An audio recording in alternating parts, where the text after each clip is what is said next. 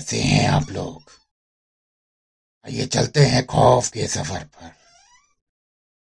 कानों में ईयरफोन लगा लो और बत्ती बंद कर लो। आज की कहानी खूनी पंजा। अली अंधेरी तूफानी रात, जहाँ मूसलाधार बारिश उस रात को और ज़्यादा डरावना बना रही थी। तभी पुराने कब्रिस्तान के सामने एक कार रुकी। कार में से दो लोग निकले और वो एक लाश को निकालते हुए कब्रिस्तान की ओर बढ़े। कब्रिस्तान का दरवाज़ा खुला और दोनों चलते गए। थोड़ी देर में उन्होंने फावड़े से एक कब्र को खोदा। लाश को गाड़कर वो वापस लौट ही रहे थे कि अचानक उनकी नज़र कब्र की ओर पड़ी। उनको अपनी गाड़ी हुई लाश दिखाई पड़ी, जिसमें से उसका हाथ निकला हुआ था। बारिश की वजह से लाश को दोबारा खोद कर दफनाना बहुत मुश्किल था। उन्होंने हाथ पर फावड़ा मारा, जिससे हाथ कट गया। उन्होंने हाथ को कोने में फेंका और वो वापस चले गए। कुछ दिन बाद मिस्टर शर्मा के घर का दरवाज़ा नॉक हुआ। इसे शर्मा ने दरवाज़ा खोला और दरवाजे पर एक लड़की खड़ी थी। उसने पूछा कि आंटी पिंकी आ गई है क्या? मिस्टर शर्मा बोली कि नहीं बेटा, वो तो तुम लोगों के साथ ही गई थी। इतनी ही देर में पीछे से मिस्टर शर्मा भी आ गए। जब उन्होंने पूछा तो वो लड़की, जिसका नाम रजनी था, उसने बताया कि वे लोग टेनिस खेल रहे थे। बॉल कब्रिस्तान के अंदर चली गई और उसे लेने के लिए पिंकी कब्रिस्तान के अंदर गई। जब वो काफ़ी देर तक अंदर नहीं आई तो हमने सोचा कि शायद वो घर आ गई हो। मिस्टर शर्मा ये सुनकर घबरा गए। उन्होंने रजनी को साथ लिया और उन्हें ढूँढने निकल गए। बीच रास्ते में उन्हें पिंकी रास्ते में बेहोश मिली। पिंकी को घर लाया गया और मिस्टर शर्मा ने डॉक्टर को बुलाया। डॉक्टर ने पिंकी का पूरा चेकअप किया और उससे कहा कि घबराने की कोई ज़रूरत नहीं है, कुछ देर में होश आ जाएगा। थोड़ी देर बाद पिंकी को होश आया। सब कुछ नॉर्मल हो गया, लेकिन एक चीज़ बड़ी आश्चर्यजनक थी। घटना के बाद पिंकी बहुत शांत रहने लगी थी और रजनी को हमेशा नफरत की नज़रों से देखती थी। इतना ही नहीं, उसने कई बार रजनी को नुकसान पहुँचाने की भी कोशिश की। आलम यह था कि रजनी ने उससे मिलना जुलना भी बंद कर दिया। पिंकी के पेरेंट्स ने उनकी, उसकी इस हरकत पर ज़्यादा ध्यान न दिया। वो उनकी इकलौती संतान थी और उन्हें पता था कि वो बचपन से ही बड़ी बिगड़ैल किस्म की है। इसी बीच पिंकी के जीवन में एक बदलाव आया। उसके उसके प्रेमी यानी आर्यन से शादी तय हो गई और अब दोनों प्यार के पंछी प्यार के गगन में उड़ान भरने लगे। रात, मिसेस शर्मा पानी पीने उठी। उन्होंने देखा तो पिंकी के कमरे से बड़ी अजीब सी आवाज़ें आ रही थी। उन्होंने की होल से झांका तो उनके होश वापता हो गए। उनकी अंदर कमरे में जानवरों की तरह मांस खा रही थी। मिसेस शर्मा ने यह बात अपने पति को बताई। अगले दिन मिस्टर शर्मा ने भी उस रात को यह भयानक मंजर देखा। अब शर्मा दंपत्ति दहशत के आगोश में आ चुके थे। मिस्टर शर्मा ने डिसाइड किया कि आज शाम को हम एक तांत्रिक के पास चलेंगे। क्योंकि तो कुछ तो गड़बड़ है। क्योंकि तो पिंकी ने तो आज तक मांस नहीं खाया, बल्कि उसे तो इस चीज़ से बहुत नफरत है। इतना कहकर वो चुपचाप ऑफ़िस चले गए। मिसेस शर्मा ने जैसे तैसे दिन बिताया। शाम हुई और मिसेस शर्मा तैयार होने लगी। वो शीशे के सामने खड़ी हुई थी कि अचानक उन्हें पिंकी दिखाई पड़ी। वो उससे पहले कि उनसे कुछ कह पाती पिंकी बोल पड़ी, कहा जा रही हो? मेरे लिए जा रही हो? ये सुनकर मिसेस शर्मा चौक गई। अगर मेरे बारे में किसी से कुछ बोला तो तेरे पति को मार डालूँगी। सर, शर्मा जब वापस आए तो मिसेस शर्मा ने उनसे चलने के लिए मना कर दिया। उन्होंने डर के मारे पलट कर जाने से मना किया और बात को घुमा दिया। कि अब दिन भर कुछ ना खाती थी, बस रात में ही उसकी भूख जागती। शादी के बस पंद्रह दिन ही बचे थे। और शर्मा दंपत्ति का खौफ हर रोज बढ़ता जा रहा था। आखिरकार वो दिन भी आ गया जब पिंकी की शादी हो गई। वो अपने घर से विदा होकर नए संसार में पहुँच गई। वहाँ सब कुछ बहुत अच्छा था। प्यार करने वाला पति, सास और देवर। अच्छे से हँसी खुशी से दिन कट रहे थे। एक दिन घर में सभी लोगों को शादी में जाना था। पिंकी से भी शादी में चलने के लिए कहा गया। और उसने बहाना करके जाने से मना कर दिया। कुछ देर बाद सब लोग चले गए। घर में सिर्फ़ पिंकी और उसका एक नौकर था। पिंकी बाथरूम में चली गई और धीरे धीरे उसने अपने सारे कपड़े उतारकर शॉवर के नीचे खड़ी हो गई।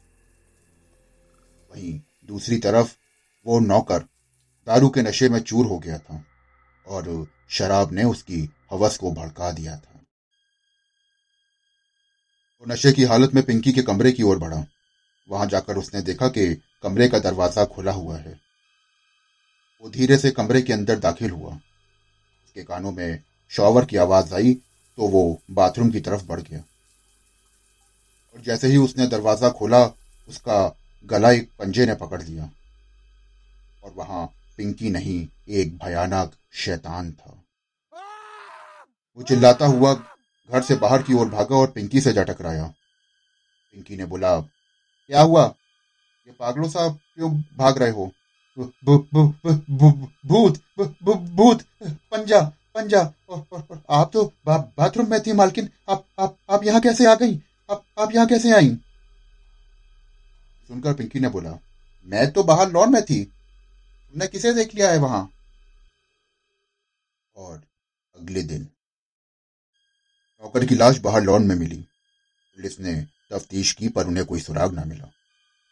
नौकर की लाश को देखकर ऐसा लगता था कि जैसे किसी जानवर ने अपने नुकीले पंजे से उसे मारा हो। और ताज्जुब की बात तो यह थी कि शहर में तो ऐसा जंगली जानवर कैसे आ सकता है? नौकर था इसलिए बात आई गई हो गई। दिन से उस पूरे घर का माहौल बदल गया था। घर में हर वक्त मांस की सड़ने की बदबू आती रहती। आर्यन की माँ ने काफ़ी हवन पूजन करवाए, पर बदबू हर वक्त रहती। और उन्हें अब कभी कभी किसी और के होने का भी एहसास रहता। एक रात, आर्यन का भाई रात में अपनी गर्लफ्रेंड से बात करने के लिए छत पर जा रहा था। तभी उसे आर्यन के कमरे से कुछ आवाज़ महसूस हुई, जैसे कोई बात कर रहा हो। वो एक पल रुका और उसने सोचा कि भैया तो ऑफ़िस के काम से बाहर गए हैं तो इतनी रात में कौन होगा? का मन ना माना और उसने की होल से देखा तो उसके होश फाख्ता हो गए। हाँ पिंकी निर्वस्त्र बैठी हुई थी और कमरे के बीचों बीच अगरबत्ती जलाकर कुछ मंत्रोच्चार कर रही थी।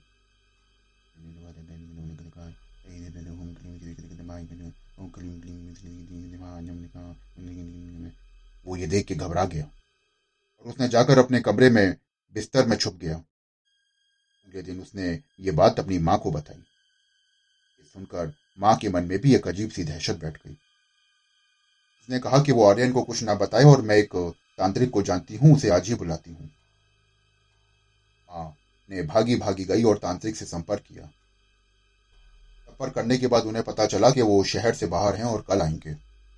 धीरे धीरे दिन बीता और रात हुई। अगली सुबह परिवार के लिए बड़ी गम भरी सुबह थी।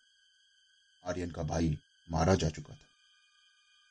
उसके मारने का भी तरीका ठीक वैसा ही था जैसे नौकर को मारा गया था।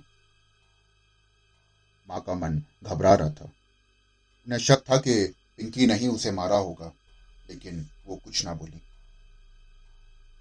और फिर एक दिन घर में तांत्रिक का प्रवेश हुआ। उस दिन घर पर माँ और आर्यन दोनों ही थे।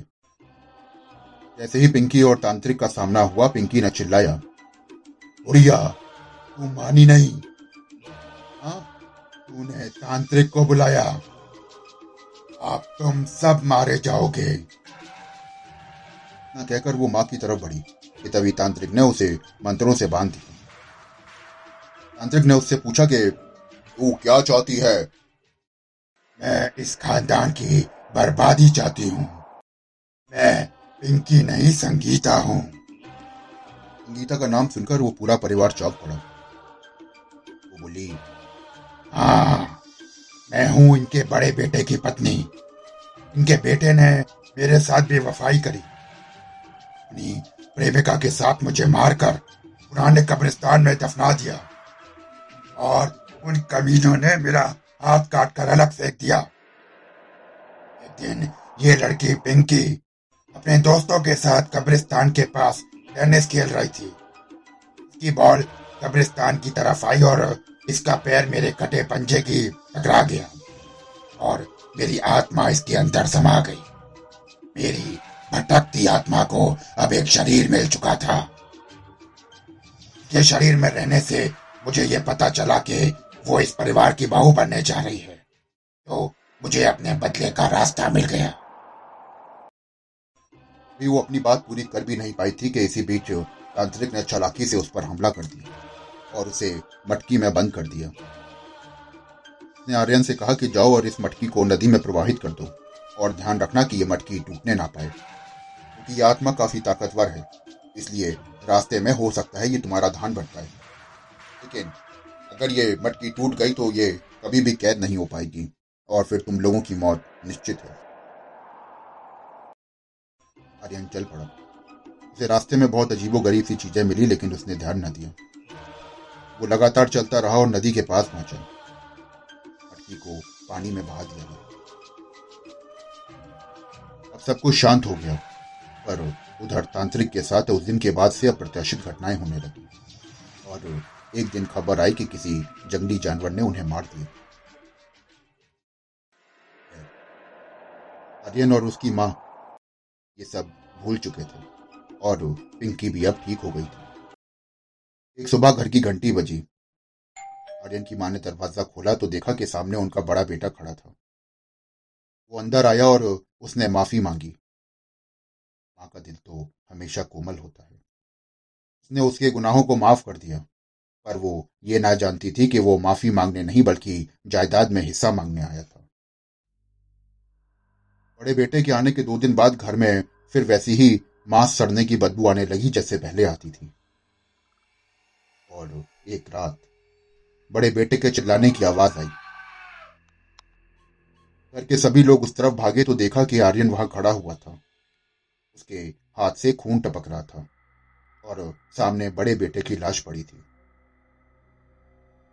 माँ और पिंकी ये देख के घबरा गए थे। आर्यन ने उन दोनों की तरफ़ देखा और बोला माता जी मेरा बदला पूरा हुआ। अब मैं जा रही हूँ। अब मैं कभी भी आप लोगों को परेशान नहीं करूँगी। माँ ने डरते हुए पूछा कि मैं, तुम कौन हो? तो वो बोली, मैं संगीता हूँ।